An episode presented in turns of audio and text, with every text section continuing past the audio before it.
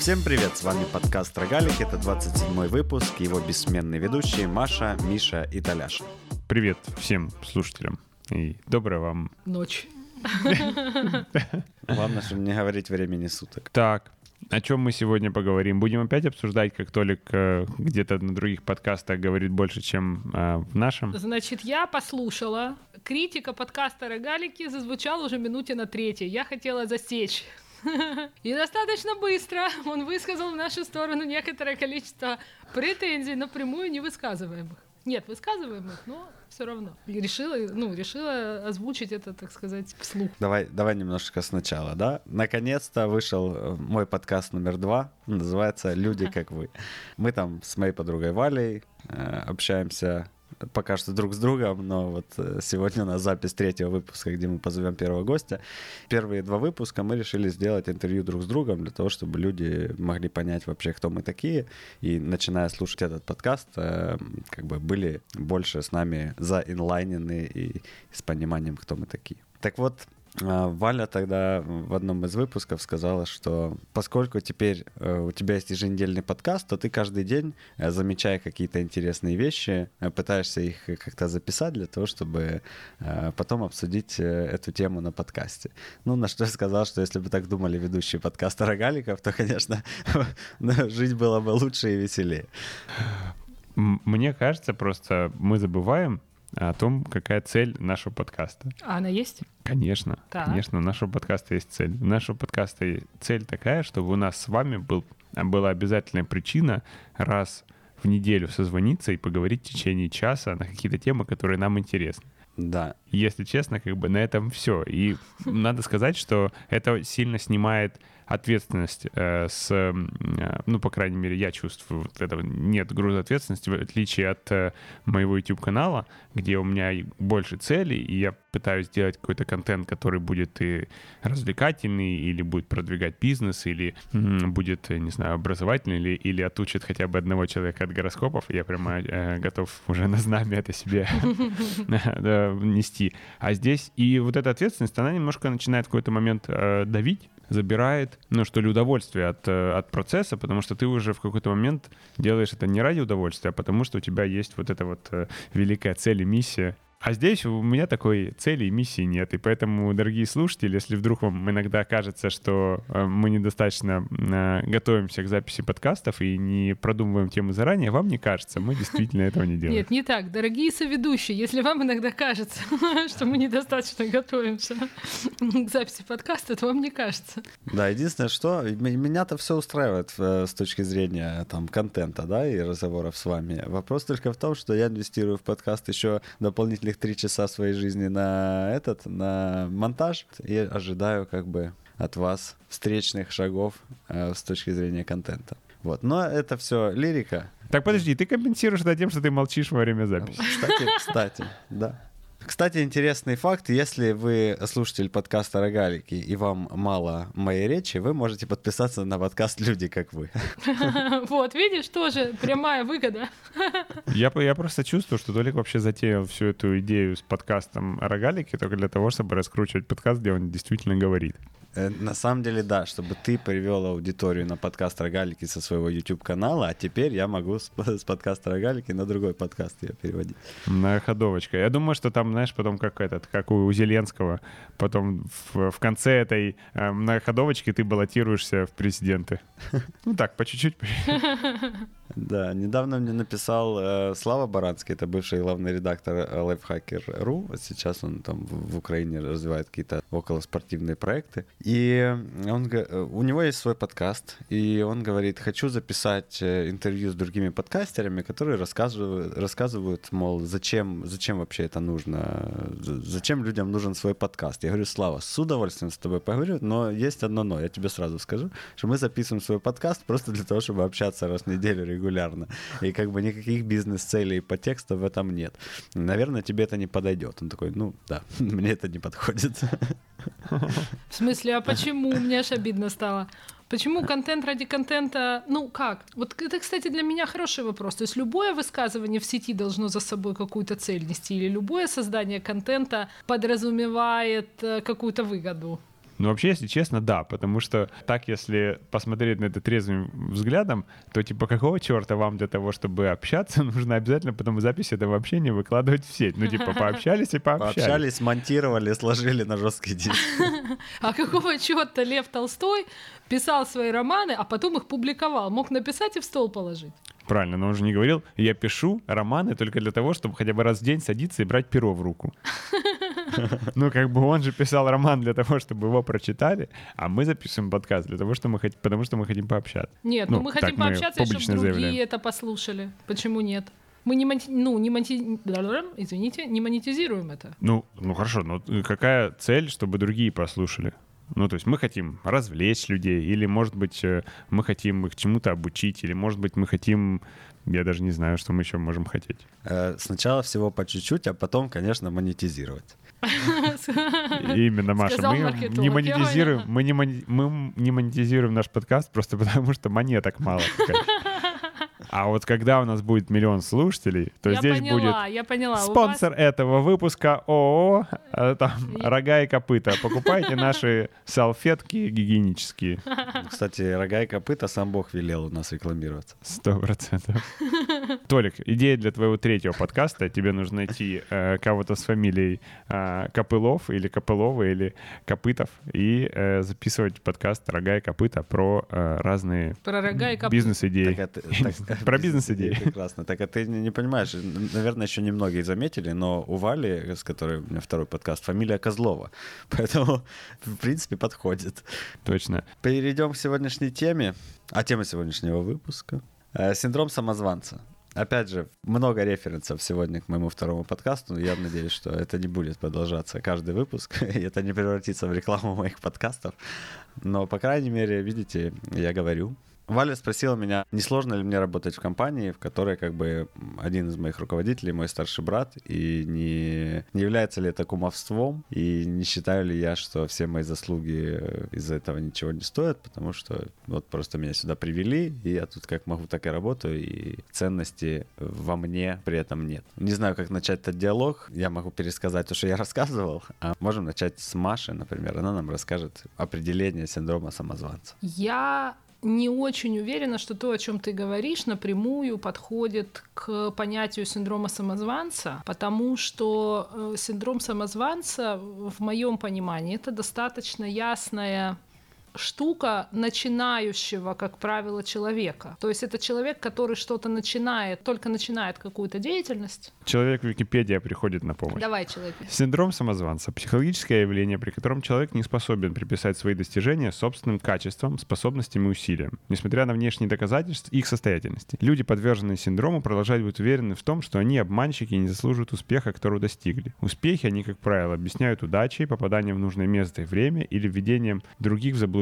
создав образ более умного и компетентного человека, чем есть на самом деле. Вообще, пожалуйста. То есть это по определению, это по определению как бы про людей, достигших успеха, потому что не может человек, который только начинает, испытывать синдром самозванца, потому что он самозванец, это не синдром.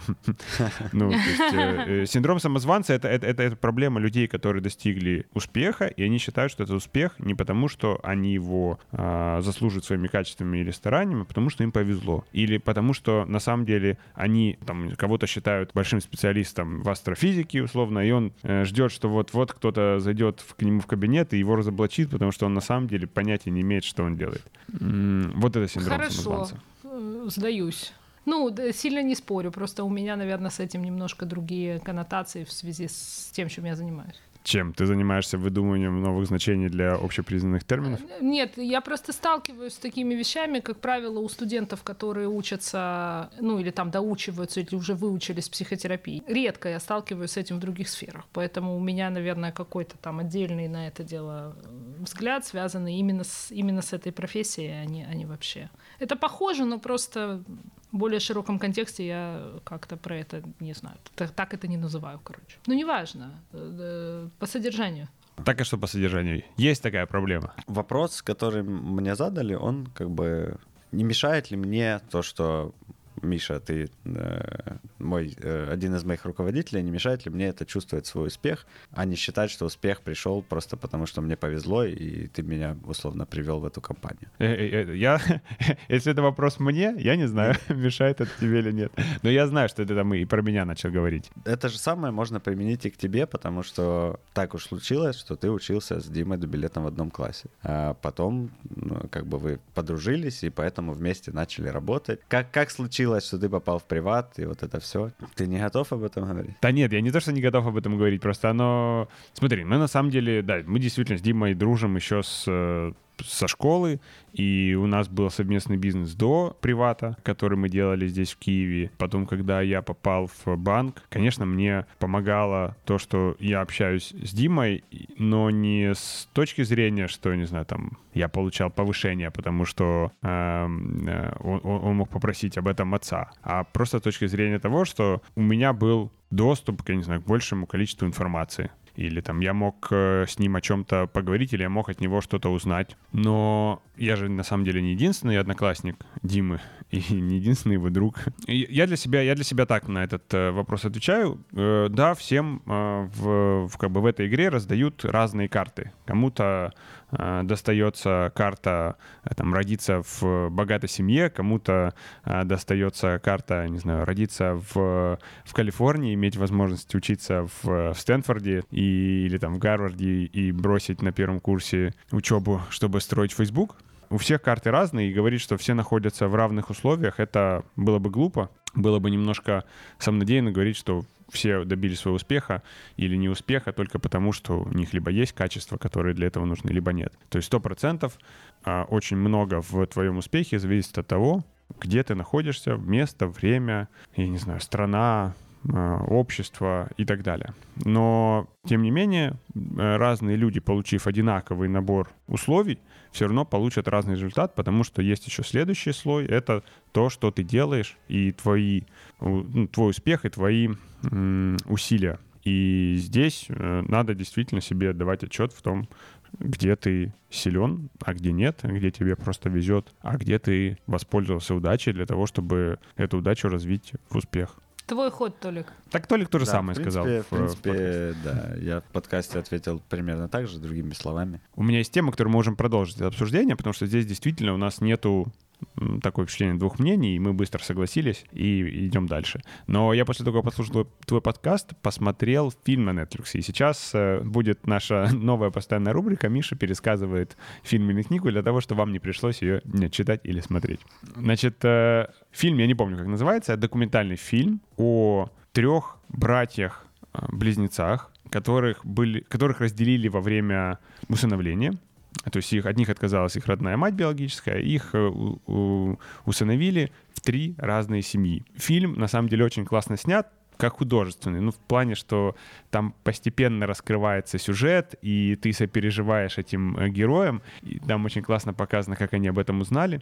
Один из этих троих парней приехал учиться в колледж на первый курс, и он, по-моему, пропустил один год после школы, он приезжает в, в университет, идет по кампусу, и все с ним здороваются, обнимаются, девушки его целуют, спрашивают, как он провел лето, и вообще, как у него дела, он думает, вот это какой-то невероятный здесь институт, университет, все такие доброжелательные, но вот в какой-то момент понимаешь, что что-то явно не так, потому что, ну, не могут так просто к новичку тепло относиться. В итоге он, как, когда он через весь кампус прошел, добрался до своей комнаты в общаге, к нему в комнату пришел парень, и дальше прямая речь от этого парня, он говорит, я знал его брата, и я был уверен, что он не может вернуться, потому что он бросил колледж э, в этом году, и я точно знал, что он не планирует возвращаться. Поэтому, когда я пришел к нему в комнату, я сразу понял, что к чему, что, кстати, удивительно. И он спросил, первое, что он спросил у этого героя, говорит, ты тебя усыновили? Он говорит, да.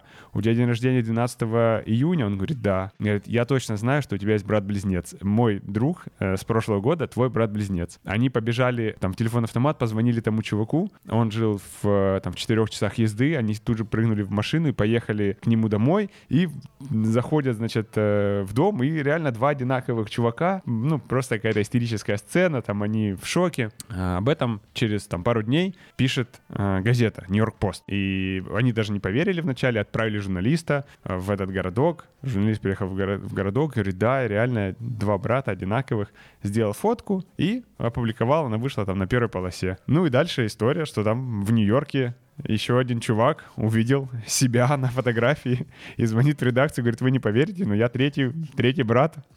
Вот. И, в общем, они встретились все втроем. И вот, представляешь, три абсолютно одинаковых чувака, которые встретились, когда им было девятнадцать лет. Дальше они стали местными американскими знаменитостями, они ходили на все ток-шоу, о них писали все, все газеты и журналы по, по, по всей стране. В общем, невероятная история. Они там всячески... Они действительно очень сильно похожи, у них очень похожие манеры, э, жесты, э, они сидят в, там, в одинаковых позах, они все трое занимались борьбой в школе, все трое курят там одинаковые сигареты. И, в общем, это достаточно удивительно. Они начали э, жить вместе, потом открыли ресторан в Нью-Йорке. А дальше начинает э, разворачиваться полудетективная история о том, как же все-таки так случилось, что их разделили. Их родители приемные в негодовании пошли в эту организацию, которая занималась э, усыновлением детей.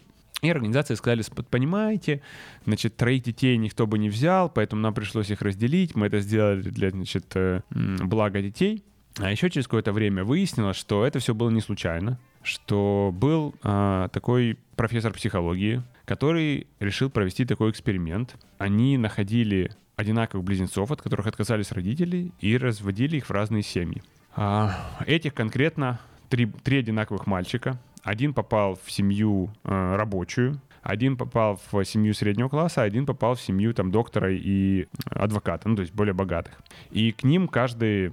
там, не знаю, квартал или каждые полгода приходили лаборанты, и под видом того, что они просто изучают, как дети ассимилируются в семье, на самом деле они проводили разные эксперименты, там, когнитивные, смотрели, просто изучали, как, как развиваются дети. А потом оказалось, что вообще и эти даже семьи не случайно выбраны были, потому что в каждой из этих семей уже был усыновленный ребенок, девочка, на два года старше, чем эти ребята, и они подбирали родителей разных профилей, то есть они взяли бедную семью, но с очень любящими родителями, богатую семью, но с очень строгими, холодными родителями. И это все как бы э, был большой психологический эксперимент, в котором на самом деле участвовало около шестьдесят детей. А, и многие из них до сих пор не знают, что у них есть э, братья и сестры-близнецы. Значит, там еще одна пара э, нашлась, э, две девочки. Тоже они очень похожи. Они пошли, и одна, и вторая пошли в киношколу.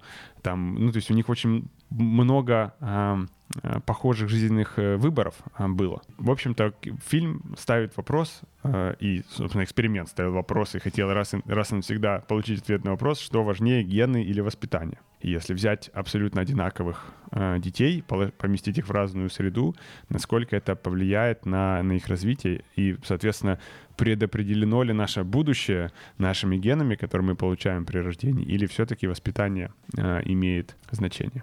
Забегая наперед, или сразу, вернее, не забегая, а логически заканчивая э, рассказ, в фильме ответа на этот вопрос нет. Эх. Да, это невероятно. Но я, в общем, думал после этого. Да, там, значит, там еще из, из таких важных деталей. У одного из этих троих братьев, у, них, у него развилась, по-моему, шизофрения.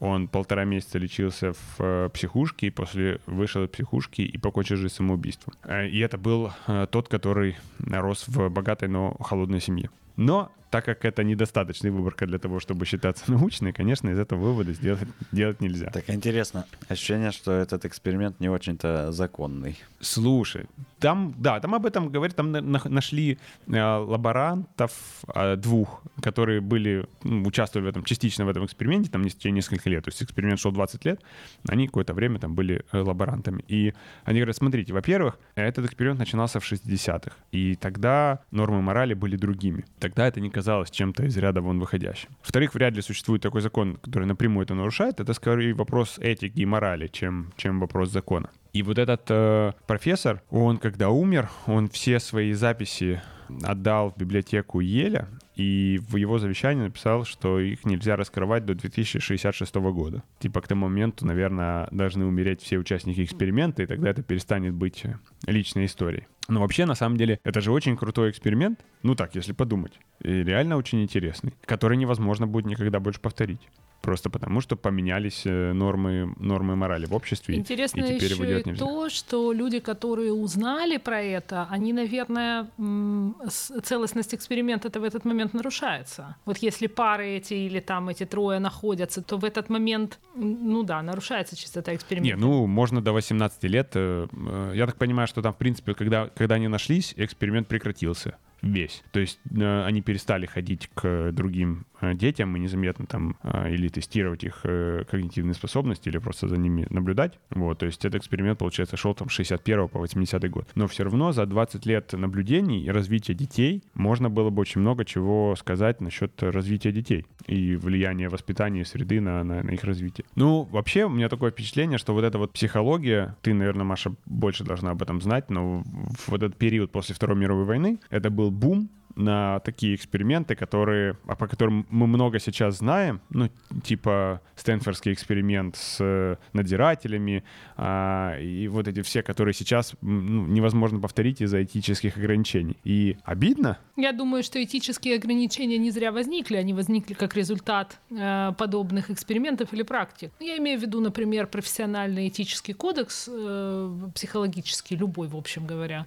Он же ну, не с пустого неба свалился, он свалился на основании кейсов, поэтому да, нельзя повторить именно потому, что это имело последствия. Ну подожди, вот, вот смотри, э, последствия этого эксперимента, они носят эмоциональный характер. Можно поспорить с тем, что разделение э, близнецов — это плохо. Ну, потому что от других, а если брат и сестра, а если они друг о друге не знают, какая разница? Ну, то есть разве это имеет глобальное значение? Миш, я небольшой специалист в области подобных экспериментов, но э, я думаю, что разли... э, разделение близнецов имеет последствия для близнецов. Но здесь же даже вопрос не, ну, не в этом, вопрос в том, что, конечно, современная этика сместилась э, в сторону пользы для индивидуального человека относительно пользы для всего человечества. Если раньше можно было пожертвовать, неважно чем, качеством, там, спокойствием, иногда здоровьем, да, э, отдельного конкретного человека, чтобы получить выводы, которые можно применить для всего человечества, то сейчас нет. Сейчас разговор идет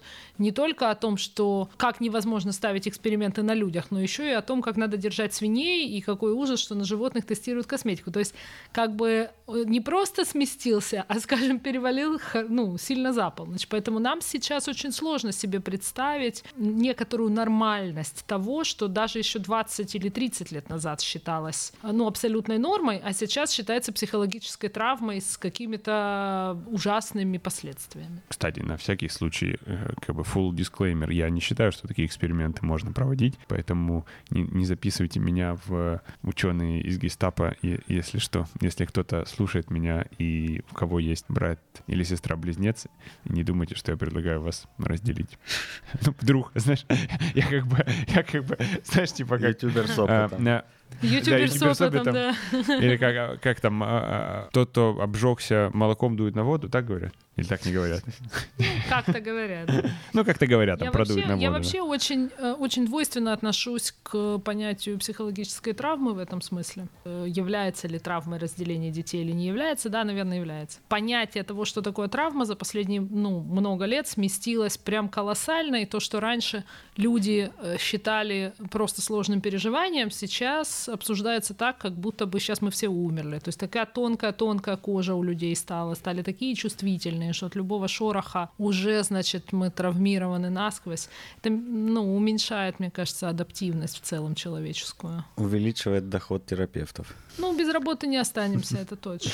Обиднее, обиднее всего то, что не подвели итоги этого эксперимента. То есть нет каких-то однозначных выводов, иначе их бы в фильме это об, обозначили. Значит, там такая история. Вот эти вот выжившие два парня, они пытались добиться от Еля для того, чтобы им дали доступ к этим архивам. Там, значит, в Еле написано, что есть одна какая-то организация еврейская, которая может э, им это разрешить, и она им отказала, но в конце фильма там появился титр, что после выхода фильма эта организация э, пошла навстречу, и они получили доступ к данным, но в данных не нашли никаких выводов. Ну, типа, Что? Ну, то есть такое впечатление, что никаким выводом э, э, видимо, не успели прийти. Ну, видимо, да, данные собирались, но не, не были проанализированы. Ну что ж, э, доживем до шестьдесят шестого года, как говорится, увидим. И на самом деле немного настораживает тот факт, что братья и сестры-близнецы, при том, что попадали в совершенно разные окружения как-то, в, одно, в, в один культурный слой, да, то есть они все находились, жили в радиусе там, нескольких десятков или сот километров друг от друга в районе Нью-Йорка, то у них так много общего. Там выбор карьерного пути э, похожий. Э, или то, что, например, эти два брата оказались в одном университете из всех университетов. Ну, то есть, и ушная э... сера у всех троих липкая, да? Вот да, эта ушная тема. Сера, вот это все, да, и, да и волосы кучеряются одинаково. И это, ну... Это немножко такое, по крайней мере, у меня оставляет неприятный осадочек про детерминизм. Про что? Детерминизм. Правильно? Есть такое слово? Есть. Ну, в смысле, что все предопределено. Все предопределено. Что нету воли. Что все предопределено набором генов, которые ты получил при рождении. Но опять же, что такое все? То есть то, что что-то совпало, это же может быть эффект Фезера, как ты там говоришь, да, что... Феррер. Феррера, да, что ты видишь только похожие вещи. Да, там на самом деле, да, да, да, да, да, на этот фильм на это намекает, причем, конечно, условно, когда ты рассказываешь такую историю, неважно, даже если ты ее сам участник, то тебе хочется делать акцент на одинаковых вещах. И да, ты, потому ты что дел... это любопытно. Ты... Да, потому что это любопытно. А еще, конечно, это никакого отношения не имеет к воле, потому что воля — это активный процесс реализации, пусть даже того, что предопределено. Воля — это действие. То есть пойти в университет — это волевое усилие. А в какой университет? Ну, пусть, может быть, и предопределено. Почему они все трое курили, например? Причем еще одинаковые сигареты. У нас в пятьдесят седьмой квартире тоже был такой случай, Миша. Ну, и, ну, понимаешь, или там, почему они пошли в один университет, а у тебя другие, там, две сестры-близняшки, обе пошли учиться на кинорежиссера? Ну, потому что, может быть, есть некоторые одинаковые задатки. Но я тебе уверяю, скорее всего, если взять эту выборку пошире, будут люди с одинаковыми задатками, но один пошел, а другой не пошел. Вот это больше имеет отношение к воле, чем то, куда. Ну, хорошо. Получается, выбор профессии. Это, получается, предопределено. Частично хотя бы, твоими генами. Ты попал, неважно, в семью врача или в семью слесаря, а хочешь быть кинорежиссером. Я думаю, что выбор направления отчасти, да. Ну вот. Как, как, как, не знаю, как способности. Ну вот, способности. Понимаешь, как э, кажется, что сейчас вокруг такое количество всяких бизнес-тренеров, э, коучей и, и, и вот этой философии, которую они несут, о том, что главное очень сильно захотеть, вставать в пять утра, вот, следовать вот этим десяти правилам. И ты начнешь вставать в пять утра. Ты можешь добиться всего, чего ты хочешь. Вот, вот этот Робинсон, Тони Робинсон, успешный успех. А получается, что все-таки так или иначе есть какие-то черты характера или черты твоей личности, которые тебе передались через гены, которые влияют либо на то, к чему у тебя будет предрасположенность или интерес, а также они влияют на то, возможно, добьешься ли ты успеха, если пойдешь по какому-то другому пути. По крайней мере, они точно влияют на то, будешь ты вставать в пять утра или нет. И будешь ли ты себя при этом хорошо чувствовать. Это же даже в генетическом тесте описывают. Да. Это означает, Миша, что ты мог бы стать прекрасным эстрадным вокалистом. А я хотел сказать, что, Толик, получается, что то, что мы записываем подкаст, это предопределено наши, нашими генами, поэтому втроем его и записываем. Я думаю, что нашими генами предопределена некоторая способность к творчеству. Ну, короче, представь себе, что вот этот э, тест генетический, о котором мы говорили в прошлом выпуске. В прошлом выпуске мы говорили? По-моему, в позапрошлом. Наверное. Или в позапрошлом. Представь, что ты можешь в детстве сдать этот тест, и тебе говорят, на кого тебе нужно идти учиться. Столько бы времени сэкономили. Прикинь. Не знаю, по-моему, это... я бы не пошел. Вот, это же реально очень... Ну, вот... Из каких? Из принципиальных соображений? Ну да, типа, это было бы уже какое-то давление, это было бы, типа, как это предопределено, а я вот не хочу. Это, это вступает против э, чувства человека о том, что у него есть собственная воля. Конечно. Конечно. А мне кажется, что предопределено в этом месте не навязано, а предопределено в этом месте именно означает «хочу». Понимаешь же, в чем засада? Засада в том, что эти обе девочки хотели на режиссуру, а не в том, что им это было просто предопределено. Ну хорошо, но представь себе, если бы, может быть, они перестали хотеть, если бы им говорили «ты должен». Ну то есть, понимаешь, они же этого хотели, потому что они думали, что это их мысль, что они хотят. А если бы им сказали, что это не они, то у них бы вот это чувство сопротивления и протеста против того, что кто-то навязывает свою волю, могло бы быть сильнее, чем их тяга к режиссуре. И, конечно, как бы условно знание твоих желаний, оно влияет на твое желание. Я думаю, что степень протестности — это тоже достаточно индивидуальная черта, потому что, вот, например, есть семьи врачей, в которых люди идут учиться на врачей. С их жизнью это сочетается нормально, хотя им с детства говорили: ты станешь врачом. А есть люди, которые ужасно сопротивляются просто тому факту, что им кто-то что-то с детства говорил. Это какая-то особенность. Есть династии врачебные, есть династии преподавательские, есть династии музыкальные, там, я не знаю, режиссерские, в том числе, или актерские. Ну хорошо, ну вот э, давай попробуем придумать практический сценарий. Ты собиралась переезжать в Германию, ты идешь, дает тест, а тест тебе говорит: тебе нужно переезжать в Эквадор. Там ты будешь счастлива, согласно твоим генам. И ты такая: что? Какой к черту Эквадор? Ну, типа, как я туда поеду? Что я там буду делать вообще? Где он находится? На каком языке там говорят? Ну, это, это как ты идешь к гадалке, и гадалка тебе говорит: э, не выходи замуж за этого мужчину, выходи замуж так, за поэтому, черноволосого поэтому, мужчину. Поэтому я не хожу к гадалке, потому что это, это все бред. А здесь, мать твою, научно.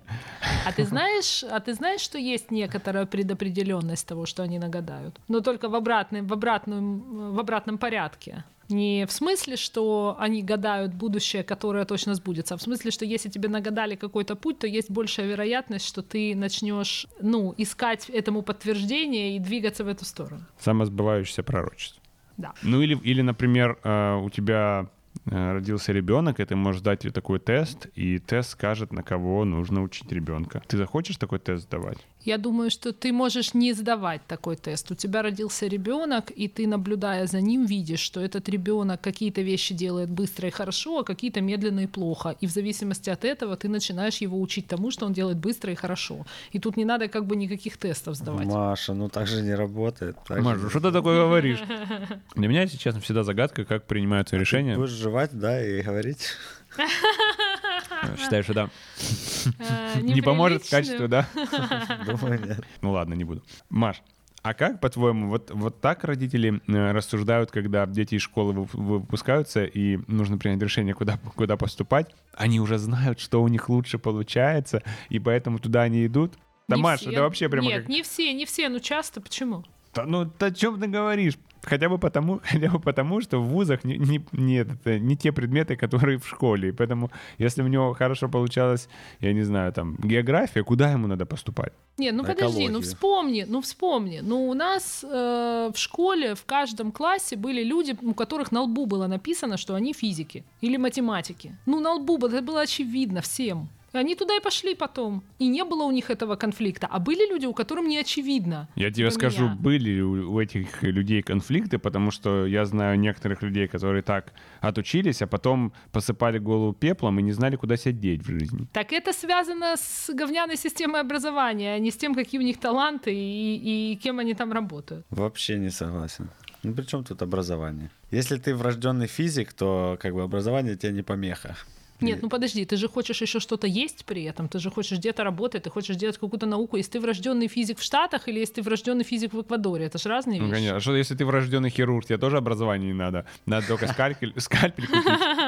И мышей летучих. Ну, поскольку все это у нас пошло от синдрома самозванца, расскажу еще один интересный факт. Недавно смотрел на ютубе обзор одной гитары из карбона. Сейчас такая мода пошла, да. И вот девушка, которая записывала этот обзор, у нее есть там типс для начинающих гитаристов. Там двенадцать пунктов, как, значит, себя, как улучшить свою жизнь, если ты начинающий гитарист. И вот она говорит о том, что люди склонны как бы преуменьшать свои заслуги в успехах в гитаре, потому что всегда есть тот, кто играет лучше тебя. Даже она там условно, которая ведет YouTube-канал про гитары, она тоже говорит, что у меня часто это происходит, ну потому что просто я знаю миллион известных классных гитаристов, и я не могу себя ставить на одну полку с ними. Так вот, она советует всем, кто там начал просто прикасаться к гитаре, да, и, и, и, и что-то там хоть минимально играть, называть себя гитаристом для того, чтобы как бы улучшить себя чувствовать. чувствовать по этому поводу. Поэтому всем нашим слушателям по жизни хочется пожелать, чтобы они называли себя гитаристами. Они вот завис... я тут вставлю свои пять копеек вот в этом месте, потому что то, что я понимаю про синдром самозванца, выглядит именно так. Это, это такое, короче, для всех начинающих психологов и для всех начинающих режиссеров, например, это работает, и для всех начинающих гитаристов тоже. Например, ты психолог, если у тебя есть клиенты, но клиенты к тебе придут только если ты им скажешь, что ты психолог. Это замкнутый круг, и поэтому, когда ты первый раз говоришь, что ты психолог, ты как будто бы присваиваешь себе еще не существующую идентичность, которая наполняется содержанием в процессе того, как ты работаешь уже. Для меня синдром самозванца — это вот эта дырка между тем, кем ты являешься, и тем, кем ты себя называешь, которая всегда существует, потому что пока ты растешь, как бы твоя идентичность всегда немножко запаздывает. Ты сначала берешь в руки гитару, ты начинаешь сначала на ней играть, а потом уже ты называешь себя э, гитаристом. И вот в промежутке между ты уже играешь, но еще непонятно, как это называется, вот это вот э, столкновение происходит с э, вот этим ощущением неизвестно, кто я, имею ли я право это делать, и так далее, и так далее. И это происходит всегда, вне зависимости от того, насколько ты успешен. Просто на этих примерах это, это видно. А Мишка сказал, что они и есть самозванцы. Ну, типа, э, это не синдром, они и есть самозванцы. Вопрос, как долго, как долго они будут самозванцами. Это как бы fake it till you make it. Я называл себя кайтбордистом за пять лет до того, как я потр- попробовал кайтборд. Ну да, но это же, но это же основа современной э, культуры. Понимаешь, каждый э, политолог в интернете сейчас или каждый, э, не знаю, вирусолог в интернете. В этом смысле синдром самозванца в, эти, в этом месте логичен. Ну, то есть переживать свою недостаточность. Погоди, вы говорите, вы путаете синдром самозванцев с самозванцами.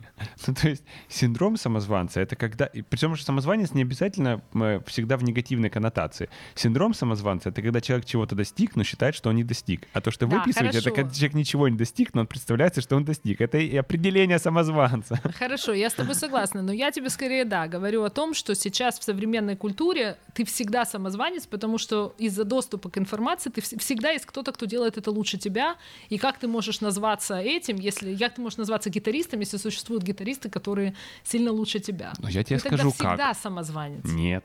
Потому что ты же не называешь себя лучшим гитаристом. Если ты назвался лучший гитарист на планете, то да, ты самозванец. А если ты гитарист, ну ты гитарист, ты играешь на ну, гитаре. Ну, посмотри, ну какой из меня гитарист? Вот я играю на гитаре, ну какой из меня гитарист? Толик еще гитарист, а ну, я, вот, ну видишь, куда? А я точно так же про себя говорю. Какой из меня гитарист? Я-то только боем могу играть.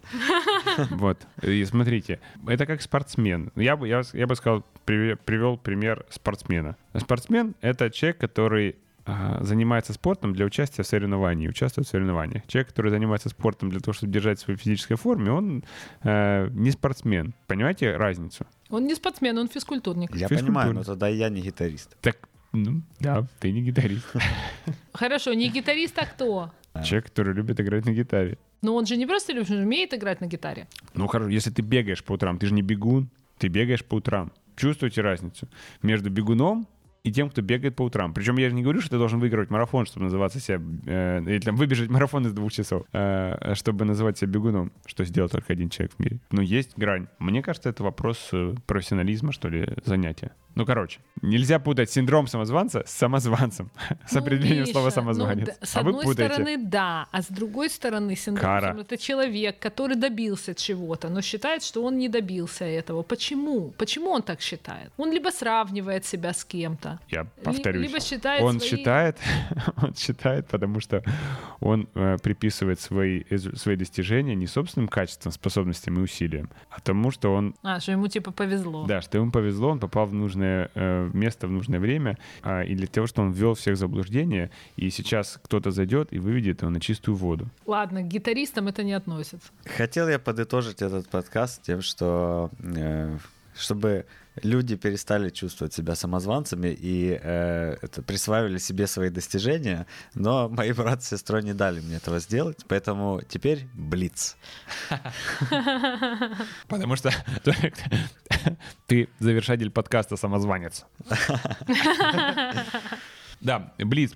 Я в прошлый выпуск. Предложил вам задавать нам короткие вопросы, на которые, или длинные, на которые мы будем коротко отвечать, почти как у Дудя. Коротко и емко. Коротко и емко. И у нас есть вопросы, которые зачитает Маша. Как искать подход к руководителю? Ну, вообще да. неподходящий для Блица вопрос, да? А то ли Воп... дело все предыдущие. Руководитель ничем не отличается от другого человека, с которым вам нужно наладить отношения.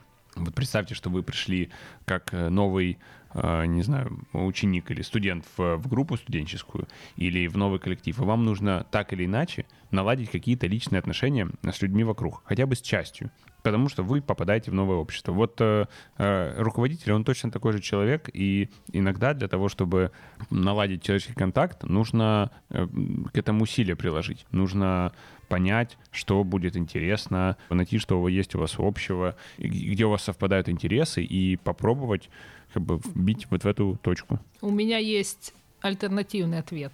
Но если это не получается, бежать оттуда быстрее. Само собой, если не получается, так не надо. Часть людей э, считает, что у них не получается, потому что они ожидают, что к ним начальник будет находить, подходить и находить общие точки соприкосновения, и очень обижаются, когда под них не подстраивается э, новый коллектив или никто да, в новом коллективе. Да, я согласна, согласна. Вот это надо просто иметь в виду. Следующий вопрос, пожалуйста. Следующий вопрос. Как маме объяснить, что арендовать квартиру — это неплохо, и бросаться брать кредит на свое жилье срочно не нужно?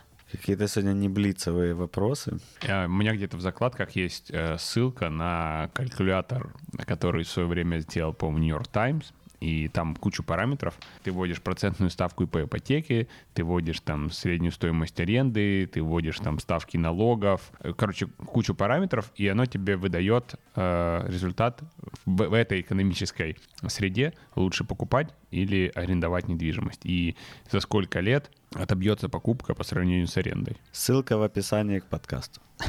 Так, последний вопрос, Толик, тебе. Как вернуть Мише вдохновение на съемку влога? Бум!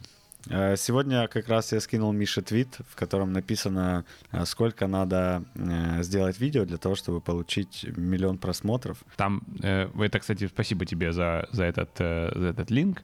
Там статистика, сколько в среднем YouTube-канал выпускал видео перед тем, как достичь там сто тысяч подписчиков, миллиона подписчиков и так далее. И там цифры какие-то астрономические. Да, значит, в среднем канал, который получил один миллион подписчиков, выложил три тысячи восемьсот семьдесят три видео до этого. От ста тысяч до миллиона тысяча сто семьдесят одно видео, от десяти до ста тысяч подписчиков четыреста восемнадцать видео, и от одного до десяти тысяч подписчиков сто пятьдесят одно видео.